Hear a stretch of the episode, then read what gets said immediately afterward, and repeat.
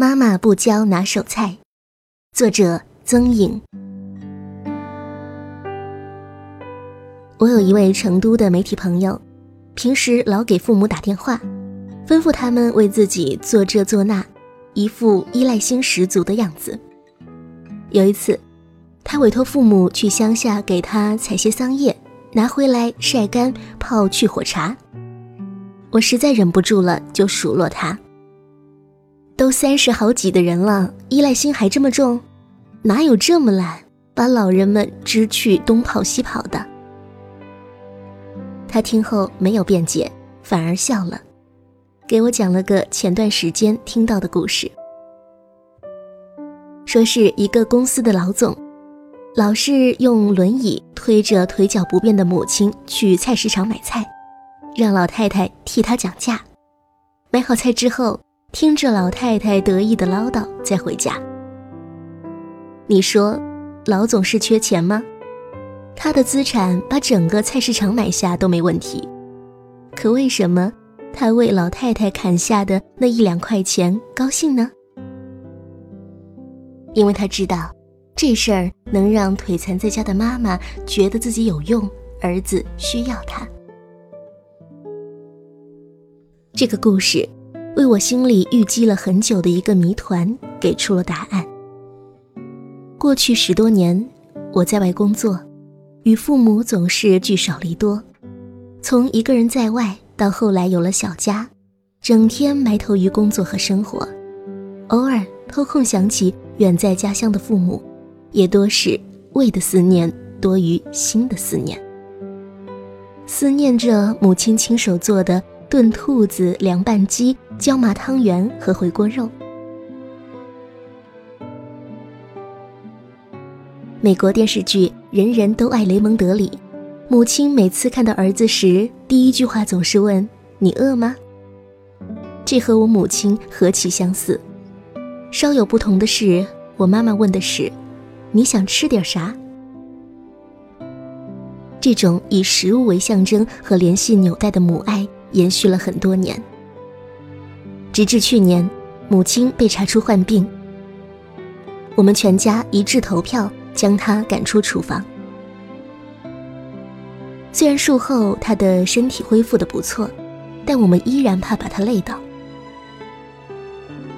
但是她的拿手菜的确太好吃了，家里人有时都会忍不住馋她做的烧三鲜、糖醋排骨之类的菜。于是我就有意识地向他讨教学习。他最初很高兴地教我，还热心地找来纸笔为我写菜谱。但写着写着，他突然停下来了，很认真地端详了我很久，像个做错事的孩子一样，哽咽地问我：“学完这些菜，你就不再需要妈妈了吗？”我从来没有见过。母亲那么无助的表情，也深深困惑于，他的头脑怎么会把如此不相干的两件事扯成一件呢？直到听了朋友讲的那个故事，我才恍然大悟。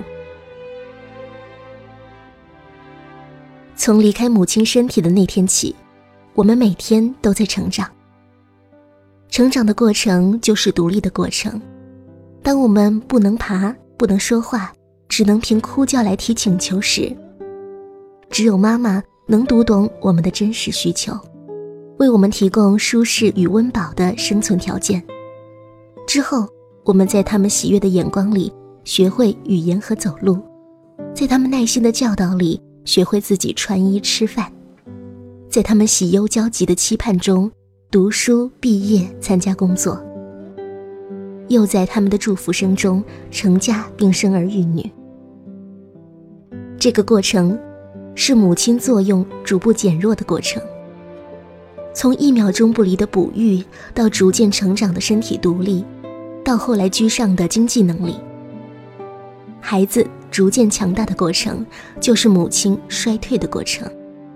而强大起来的孩子，如果不明白此时母亲的心情，便会干出自以为是的事情伤害到母亲如同我曾经做过的那样。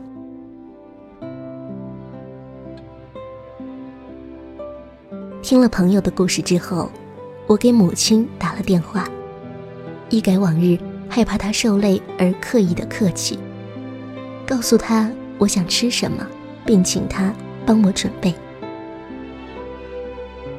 这样做的后果是时不时会收到他托人带来的几十斤香肠、几麻袋红薯、十几斤剥好的白果。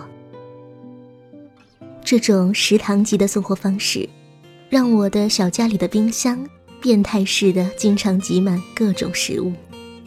但一想到老太太乐呵呵的做这些东西时的样子，心里忍不住有一种想落泪的温暖。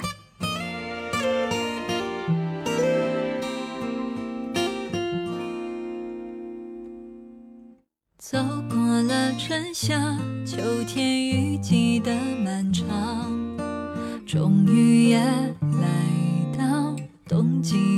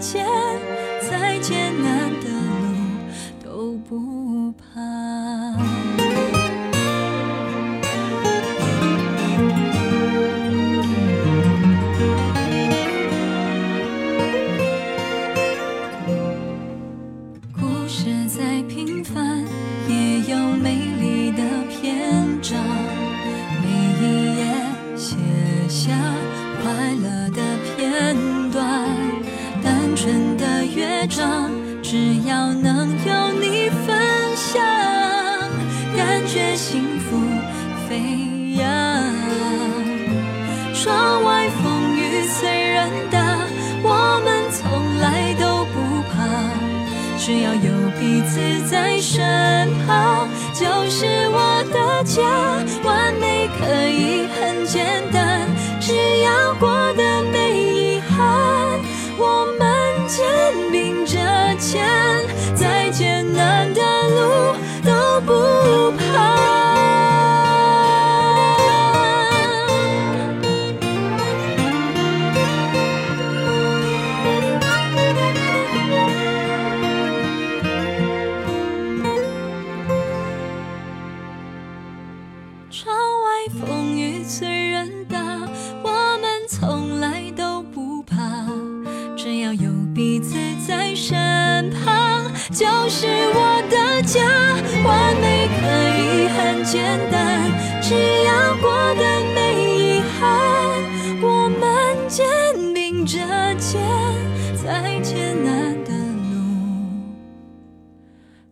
不怕。